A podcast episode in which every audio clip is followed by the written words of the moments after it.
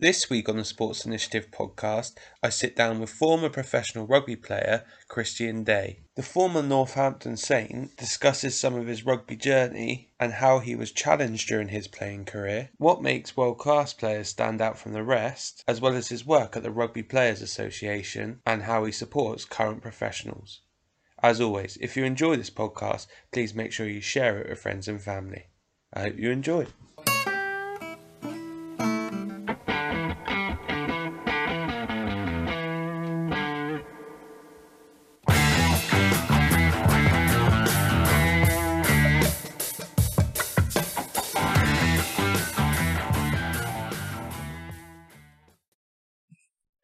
Christian, thank you very much for bearing with me. I know I have had some challenges this morning getting online, but um, yeah, appreciate that. All all good your end?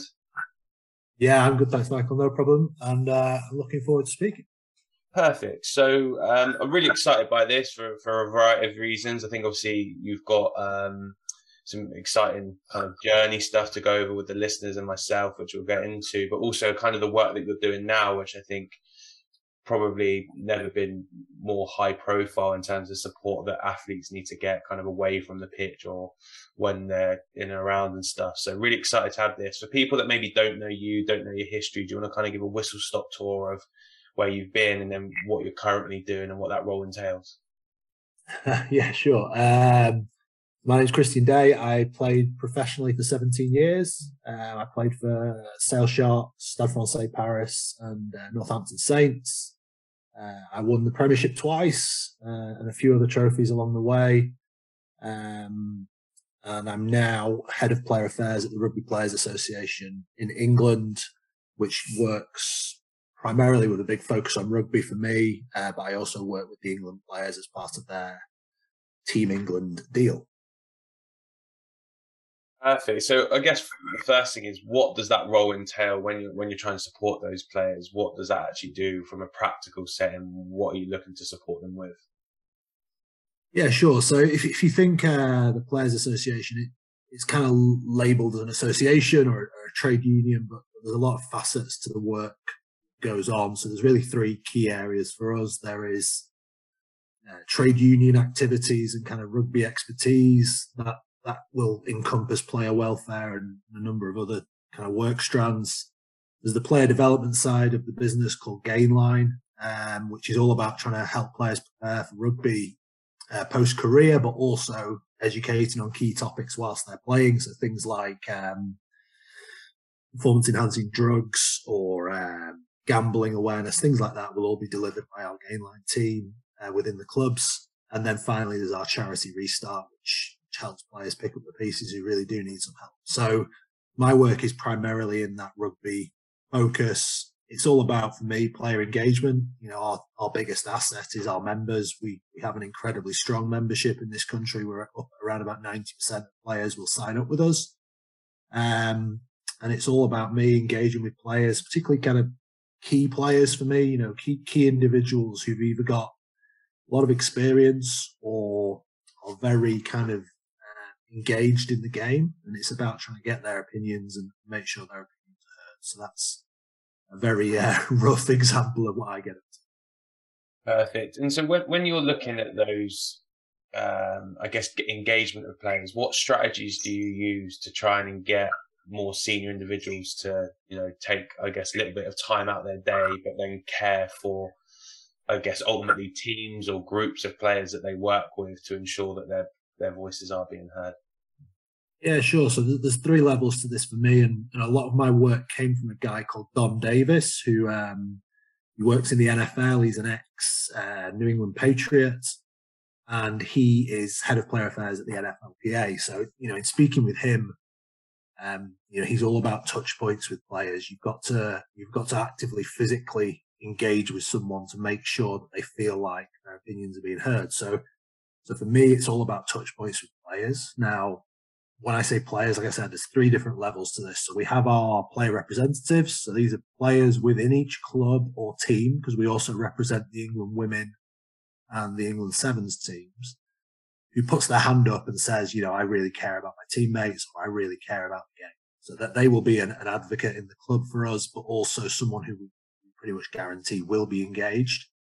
Now, part of my role is trying to encourage the right people to do that. So, you know, off the top of my head, over the last few years, we've had uh, player representatives like George Kruis, um, Josh Beaumont, um, Alex Waller, Tom, uh, not Tom Wood, Alex Waller, uh, you know, guys kind of who've, who've played a lot. And at the moment, Vickii Cornborough from the Red Roses, who is our vice chair currently, is absolutely outstanding. You know, she is someone who I hope works in rugby for a long time because she is, is outstanding. So that's one level. We then have each club I'll, kind of identify with the rep and also with other people who work in the club, development managers, etc., who are the key kind of influences within the club. So they'll go on my kind of list of people that I want to get touch points with. So it's a lot of this is names you'd expect, but sometimes uh, it'll surprise you who the who the kind of influential guys are within each club, guys and girls. Um, so that's kind of level two. And then, as I said, I do quite a bit of work now with the England team, both the men and the women. So we actually have a player appointed committee for both of those teams who aren't necessarily the senior player group on the field, but are guys and girls that are really well respected within the group and again have an interest in not just the on-field matters but off-field. So, so again, the engagement with those groups is something that I brought in in the last couple of years, and it's been a massive success. Um, you know, if you pose a question to 30 rugby players, you'll seldom get an answer because they'll all wait for someone else to answer. Whereas if you've got a committee of four, which is what we have for both teams, the captain sits alongside that committee. And, and if I engage with those five players, I'll get five responses. I'll get five, uh, I'll get five answers. And it's kind of on me to distill down how we can then make that happen off. And how much of the, the issues get highlighted um, like I guess secretive internal issues, and how much of it is uh, things that are well known. So if you look at from a health perspective, obviously concussions has been one a big one over the last few years that media have played played a big part in. How much of it is people maybe voicing concerns and stuff over that, and how much of it is actual like in my specific environment, I'm finding challenges with the level of facilities we have or or what that looks like? Yeah, again, it can be very diverse. Um, I'll say this: I think the medical teams around the game are absolutely brilliant. You know, rugby is a a tough, tough sport. Uh, it's a long season, and the RPA we very much work that, that the medical teams are, are top of the line. Right way to say it. Uh, they are, you know, the top top standard of medical care, and we truly believe that. So in terms of players coming forward with secrets, things like that, very, very rarely. I can't think of one off the top of my head, really. More so, it will be discussion around things like, you know, how do how do we mitigate against the fact that the very best players are in such, you know, so working with that England committee is a discussion around how do we manage their load over a year, which is how it's measured, because they want to play in all the big games. They they want to go on tour to South Africa with the Lions. They want to come back and play the first Premiership game for their club. They want to play all year. They want to play for England all year, play in Europe. They want to play in all the finals, and then they want to go on tour to Australia. So you know that's that's what's facing those top top players this year. The discussion is how do we manage those players through that as a game. So we have to have some trust in the clubs and in the England environment that have been managed in those environments. But my job is more looking at the game as a whole, as a wider viewpoint. Um, and those discussions are never simple. it's never an easy answer. Um, and it's about trying to build in little layers of uh, guidance or protections or advice um, in order that we we ultimately do what, what our role at the RPA is, which is to ensure that players have the longest, most successful career they can. Um, so that's one end of the spectrum. At the other end of the spectrum, you've got young players. How do we make sure the best young players get playing opportunities? Not just playing opportunities amongst their peers, but with older and stronger and better players. How do we start to expose them to more and more senior rugby so that these outstanding young players that we have in England, we do have them, um, you know, England have made eight of the last 10 junior World Cup finals as an example of that. how do we make sure that they're getting the exposure they need to progress to first team rugby? So lots of different kind of little debates will go on. For me, like I said, it's about that engagement and touch points, and it's about trying to listen to lots and lots of different opinions and then try and distill it down so that we actually do something tangible. Because if all we ever do is complain, we'll never really get very far. And that's, that's something that we as an organization need to be careful about. If all you ever do is complain about the current system, you'll never really change it. The idea is that we, we try and collaborate with the other people who have skin in the game to, to try and improve things. Okay, so I've got two questions off the back of that. So the first one is around the allowing the pathway through. Obviously, I'm come from a traditional football background, and I think that particularly at the top level, that's getting harder and harder for players to get through when people are chucking money at a you know 27 year old from Brazil, you know, trying to convince them to put a 19 year old from Hackney into the team can prove a little bit challenging. So, what um, is there, have you got any examples of a team that does it particularly well and maybe why they have so much success? Um, no, it's often you'll get like a crop. So if you think of the Saracens team now, um, there was a real crop of good young players who all came through together. So I think Farrell, Itoje, George, Kruis were all in the same kind of age group. They all kind of came through in a in a kind of three or four year spell and they all are now seniors, you know, heading towards the other end of their career. At the moment, Leicester a team who, for years, people talked about how they had a good crop of young players coming through. I think they won two or three under 18 academy tournaments in a row, and the likes of um, Jack van Poortvliet and Freddie Steward are now from that crop. And I think as as they come through, they kind of pull each other through. So if um, you know, if you see your teammate that you played with under eight, 18s with mixing it with the first team, you're all of a sudden a lot more confident to do it yourself. So that's one good example is, is good young players playing together and showing each other that they can do it, dragging each other along. Um, there's also a lot of work, I think, within the academies that gets done and how do we, how do we produce playing opportunities for those guys? Because you know, when I started around about just after 2000, there was an under 21s league that doesn't exist anymore. Um, so now for this academy group now, a lot of them will be sent out on loan.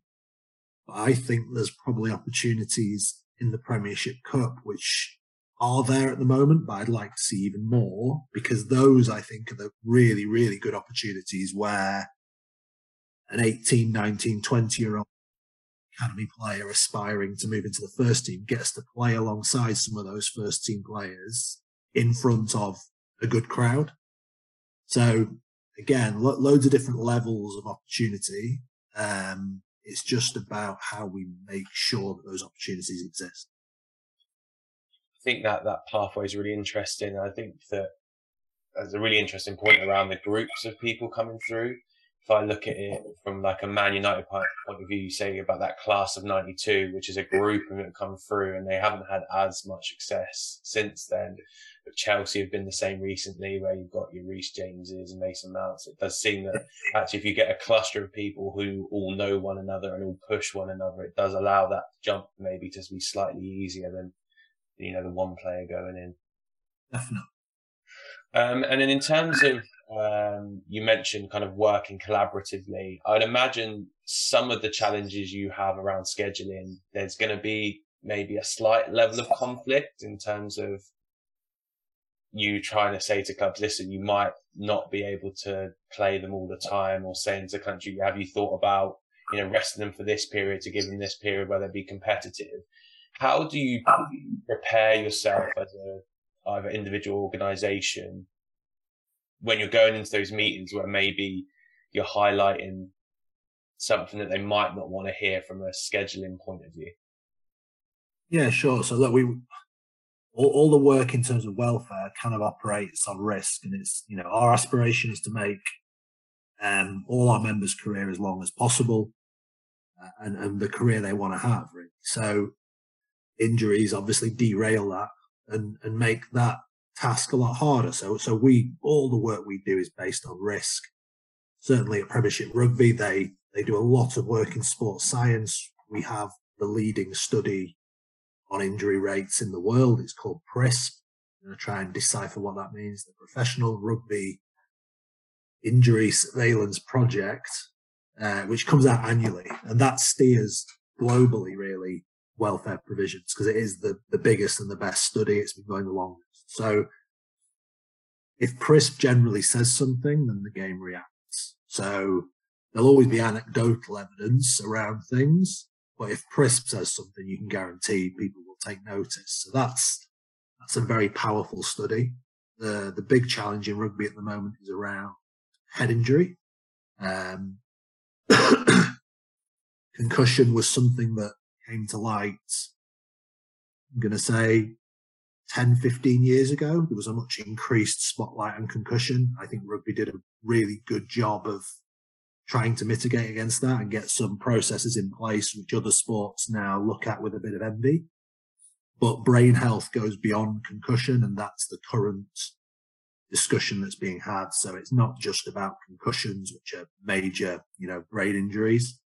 Brain injuries can happen at a much lower scale and it's about this repetitive head impact, the likes of what boxers sustained.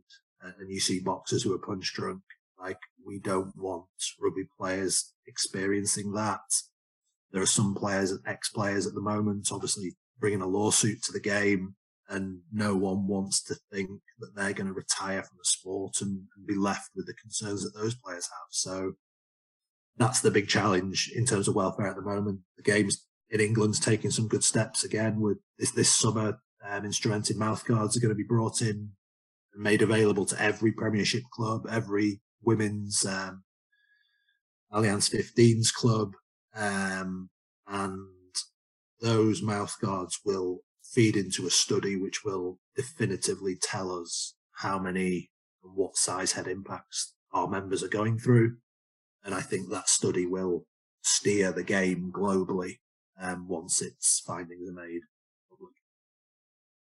How do you manage that with your members? Because I can imagine for some of them, you've you've got the immediacy of what's happening, which you might want to be involved, and maybe don't necessarily always look long term. Like, could be wrong, but Kyle Sinckler in the World Cup final, I'm sure if you'd asked him if he'd want to come off at that point, he would say absolutely not. Like, keep me hmm. on the field. So, how do you go around that balancing act, saying to them, okay, we get that, you know, in the moment, at that moment in time, it's a big game for you, but you've got to think long term. You, you don't want to end up like a, a, Steve Thompson, who some of the things he's recalling are, are really difficult and harrowing.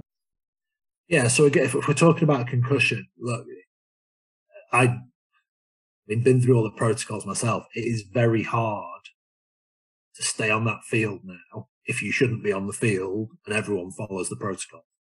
So you know, if you display concussive symptoms, you're going to be assessed. If you're assessed, it's, it's practically impossible to, to fake the, um, the acronym is now the, the return to play, um, tests, which are done in the change room away from the field. Um, so in terms of that, I actually think that question of do you want to stay on the field doesn't really doesn't really exist anymore. And players understand that more, I think, now. Whereas maybe 10 years ago, there'd be a lot of players who might say, I'll try and cheat my way through this test. Like, I think players understand that concussion is really important. In terms of wider welfare, you've absolutely hit the nail on the head. So if you ask a player um, at the end of pre-season, like, do you want to play right now and give up your extra week's holiday that you're supposed to have I guarantee you that 90% of players will say, yeah, I'm ready to play. I'm gagging to play. I'm sick of fitness training. Get me on the field. Now, if you ask an England international coming out of the Six Nations who's just played five international 80 minutes on the bounce, how do you feel now? Do you want to give up your week's rest that you've earned um, and play next week? I guarantee you'll get a slightly different response. So you you get real kind of ebbs and flows in the season as to how players are feeling. And if you think every player has their own individual circumstances as well, that's the difficulty of, of my job in trying to gauge at what time should we be asking the players, what time should we be taking the question out of the players' hands, which we do for concussion. Um, it's far from a simple answer, and and and the clubs have this issue too. The international teams have this issue. It's it's far from easy, but you've you've hit the nail on the head. Really, you know, some some players need protecting from themselves. Other players like to like to complain about things, but actually they're not they're not doing too bad. So it's it's about trying to gauge the lay of the land for a lot of different circumstances. And making this, I guess, individual journey. Obviously, you mentioned earlier 16 years playing career. How did you do it from your perspective? How did you manage your well-being and your conditioning, etc., and put yourself in a position to have such a prolonged career that you had? You've sold me short. 17 years. Um, Sorry, 17 years.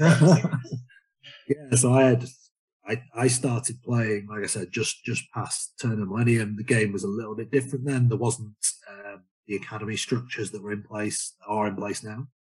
So I I actually went to university full time at Manchester, um, but then my playing career kind of took off a lot quicker than what I thought. So at 19, I was playing for Sale Sharks reasonably re- regularly.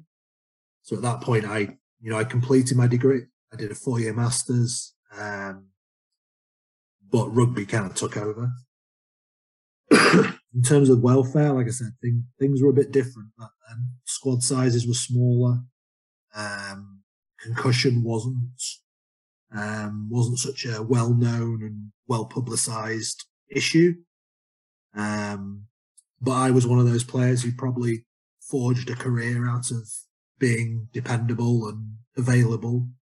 And I like to think I wasn't injured too much. I, I, did have some pretty bad injuries in over that time, but I was generally one of those players who'd be relied upon to to play week after week and um, and supplement the kind of the more talented players around me. Um, if I'm being honest, um, I was always I'm a pretty academic person um, always thought I looked after myself pretty well, but then I probably experienced over my career plenty of players who had all the talent, but didn't look after themselves so well, didn't, uh, didn't train hard enough in the gym or didn't prepare well enough or didn't recover well enough. And if you don't do those things, that's where your welfare will suffer regardless of what um, safeguards are in place. So I can think of plenty of players who weren't quite so talented, but were so hardworking and diligent off field that they had really long, successful careers. And then I can think of much, much more players who had all the talent, but professional sport is very unforgiving. And if you if you don't do the hard work, you, you fall by the wayside. Yeah, I won't ask you to name those players. Don't want to get you in trouble. So um, I'll send a list. yeah, I guess for me, um, as you mentioned, you had a really long career and you would have played with, you know, some real outstanding, outstanding players. What for you was the difference between maybe the elite of the elite that go on and play, you know, however many times for England or All Blacks or, you know, constantly at that world level and then what a good premiership uh, player looks like? Um, yeah, I mean, I, I did. I, have played with genuinely some of the best players who ever played rugby.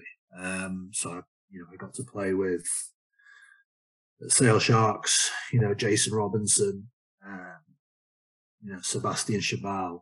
Um, in Paris, I played with Sergio Parisse, Juan Hernandez, um, Dimi Szarzewski, and then Northampton, you know, we had a, a, spread from the, the Dylan Hartleys all the way through to the George Norths, you know, some, some of the proper elite world players.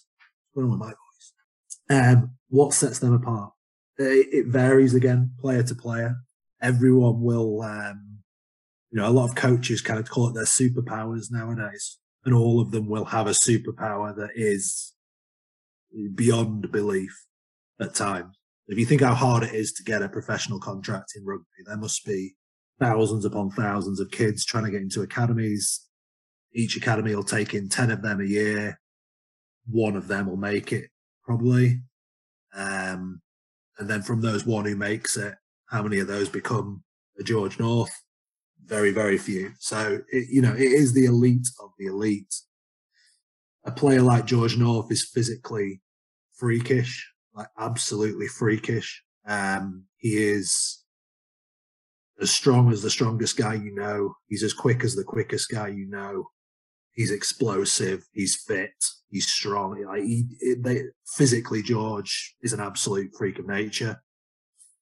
And then you go through to a Dylan Hartley, who physically not not unbelievable. You know, very very strong guy, robust guy, but he had a desire and a killer instinct and a belligerence, the likes of which I've never seen in, another person.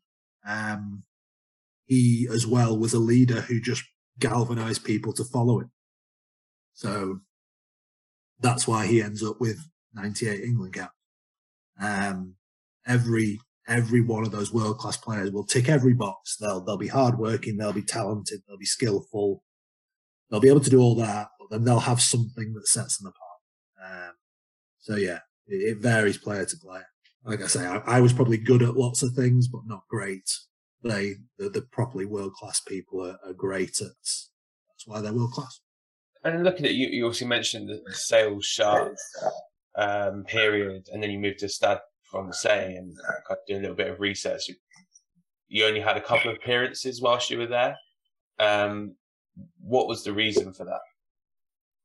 Yeah, so so at Sale, like I said, as, a, as one of the young players at Sale, I was I was kind of the up and coming thing. I, I captain England, uh, 21s a year young, um, playing first team rugby at 19 as a second row, which at that point in time no one did that really. Um, I think I was young player of the year in the Premiership winning year. Played loads of games that year. Was around the edge of kind of England talk, and then kind of my form fell off a cliff, kind of thing, or at least in, in their eyes it did. And all of a sudden, I wasn't getting picked.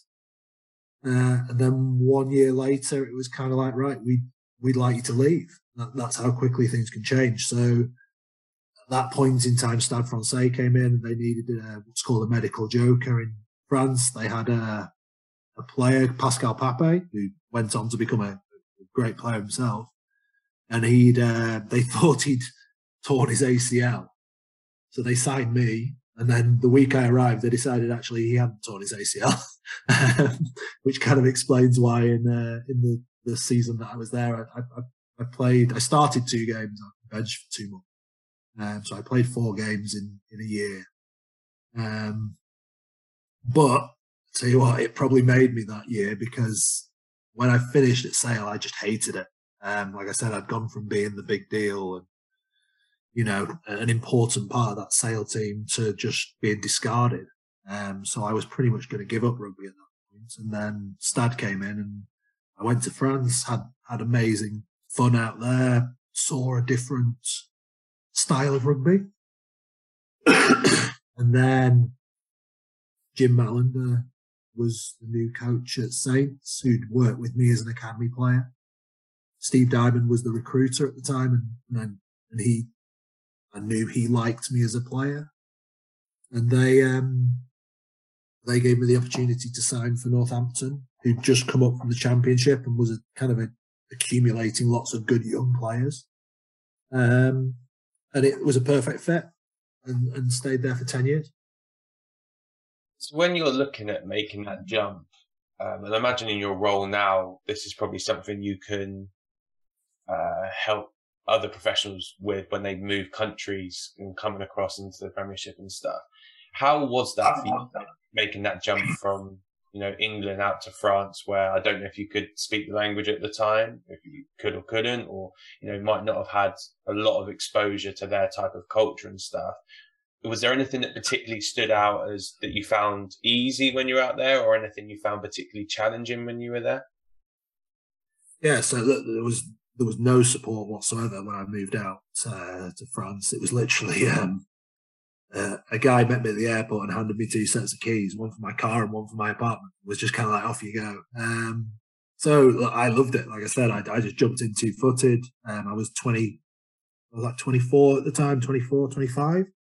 Um, so for me, living in Paris for a year for a year was massive fun. Um, players do struggle when they move country in particular, and we have some quite young guys as well who do that now. Um, I think the support structures in place now, and I can only speak for the Premiership, are massively advanced compared to um, compared to what I experienced. So if you think in the Premiership, there will there will be a team manager, a, player liaison. There'll be um, there'll be mental health leads within the club appointed. There'll be ample medical care. You know, there's everything's there for the players who come in. It's these are the minimum standards that are set in order to try and prevent some of the you know some of the bad things that can happen if they are.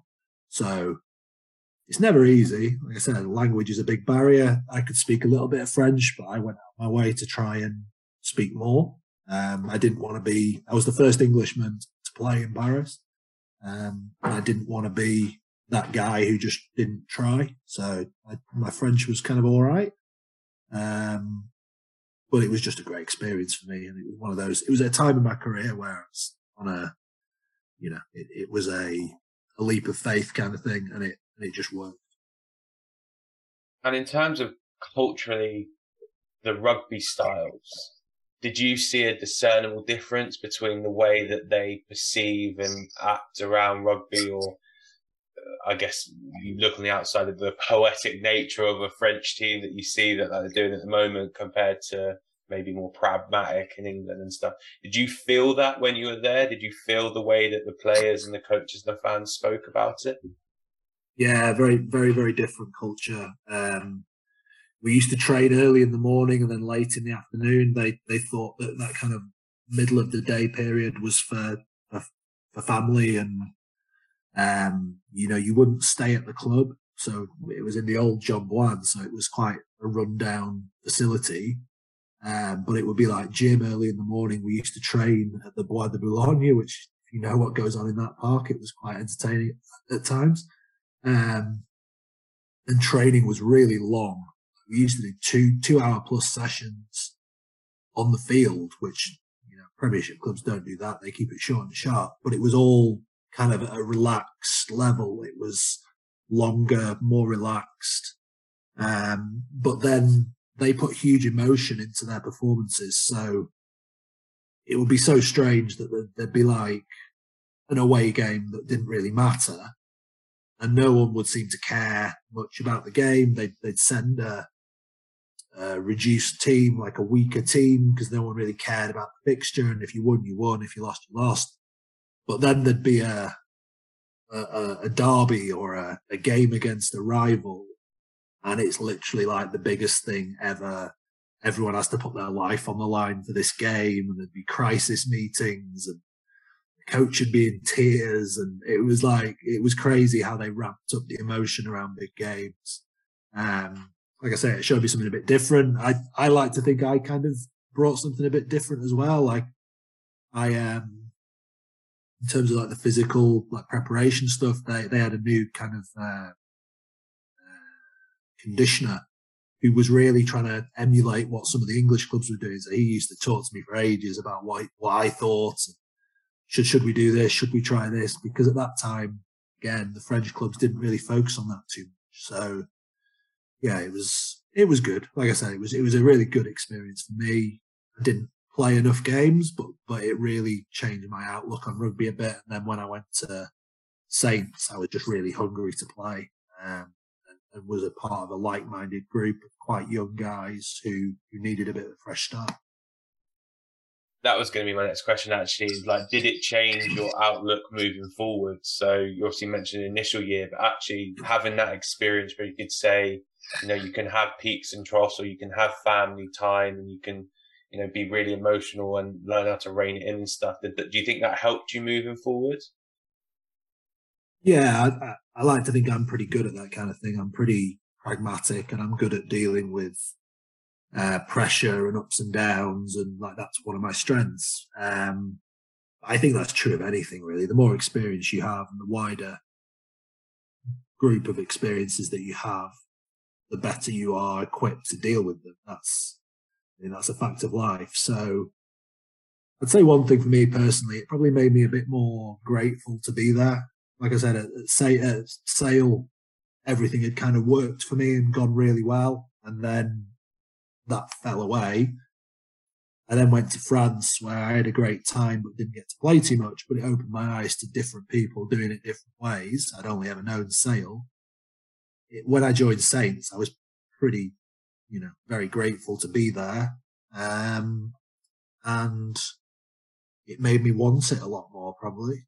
Um, we had a, we had a, like I said, we had a really talented group of young players that began that journey. So if I think the year I joined, there was Lee Dickson, Ben Foden, um, Stephen Myler had been there a year. Um, Dylan Hartley was just coming through as a young player. And we stayed at that club for, for 10 years each and, and really went on that journey from coming up from the championship to winning the premiership and losing in, in a European Cup final. So it was, yeah, it was it was good to have a bit more depth to my understanding of rugby. But at that point, I was just like, this is my, you know, this was my chance to to make my mark, really.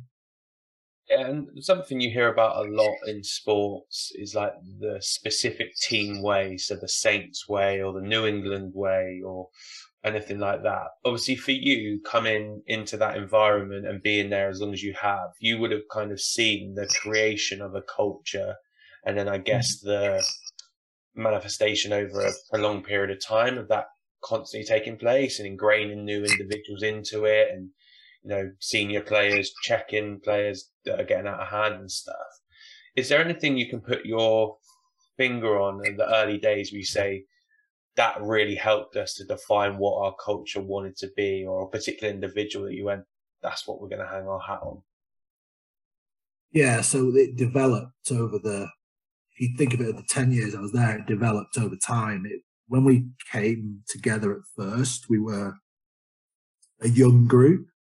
We had some good leaders, but we were young. And at that point in time, we had a, a strong coaching group who were pretty, pretty hands on, pretty, pretty forceful. So we had Jim Mallinder, Dorian West, Nick Johnson was the uh, head of performance who was a ex-military and um, very forceful around what he wanted and how to get the best out of people.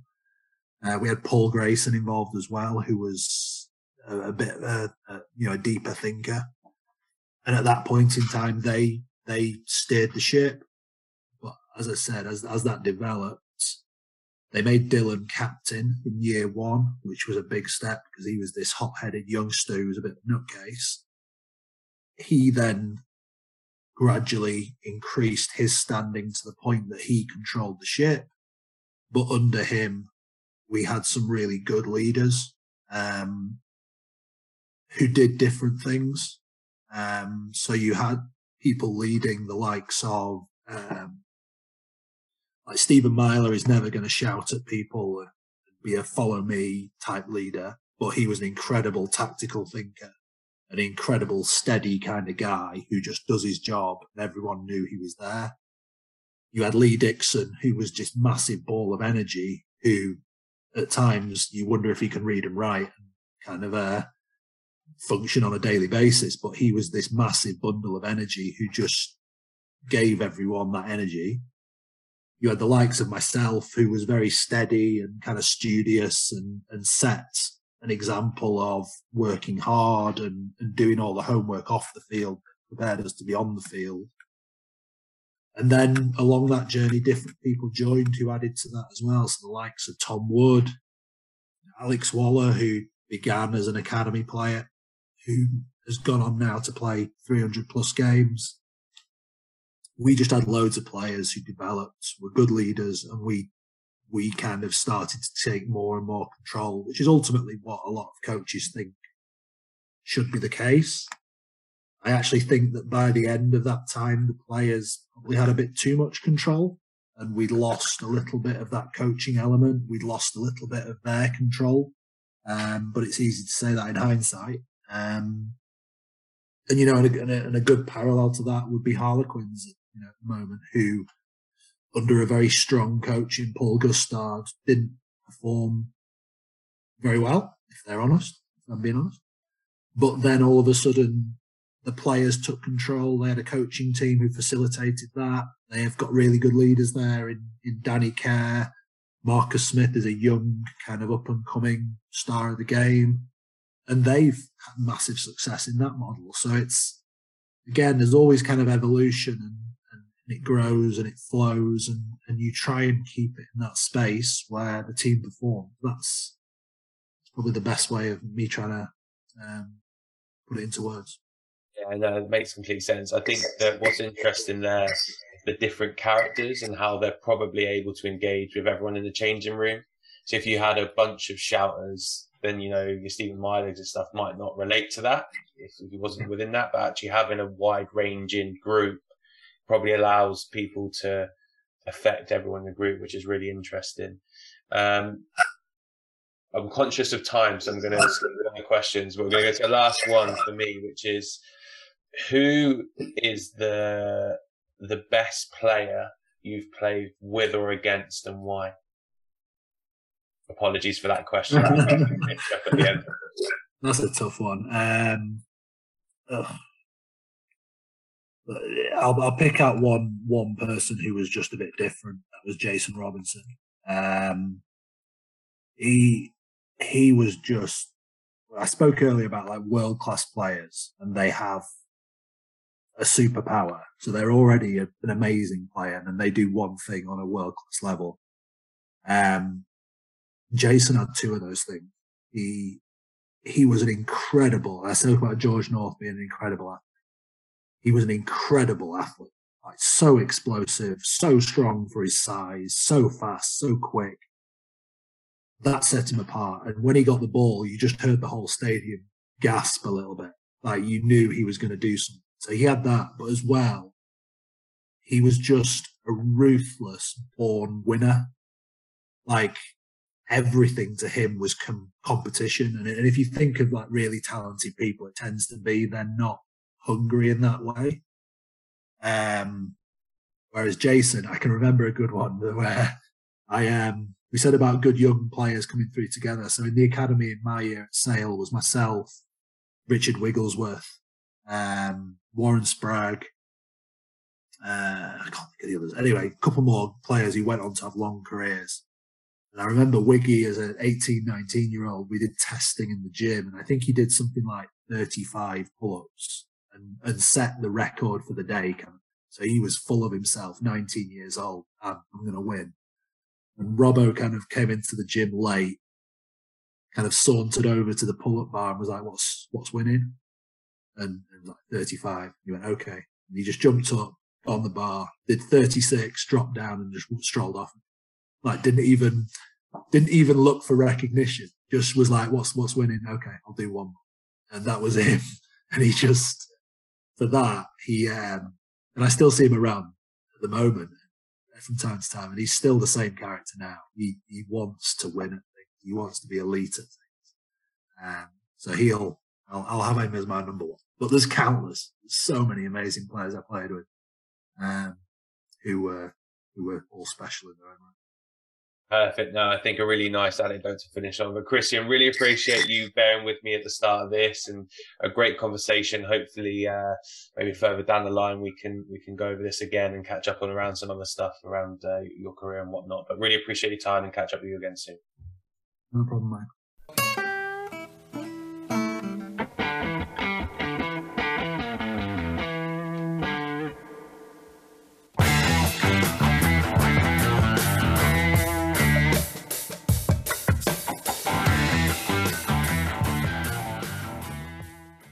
Thanks for listening to the Sports Initiative podcast with me, Michael Wright. Please remember to follow us on Twitter, Facebook, and Instagram at the Sports Initiative Podcast and share this podcast with friends and family.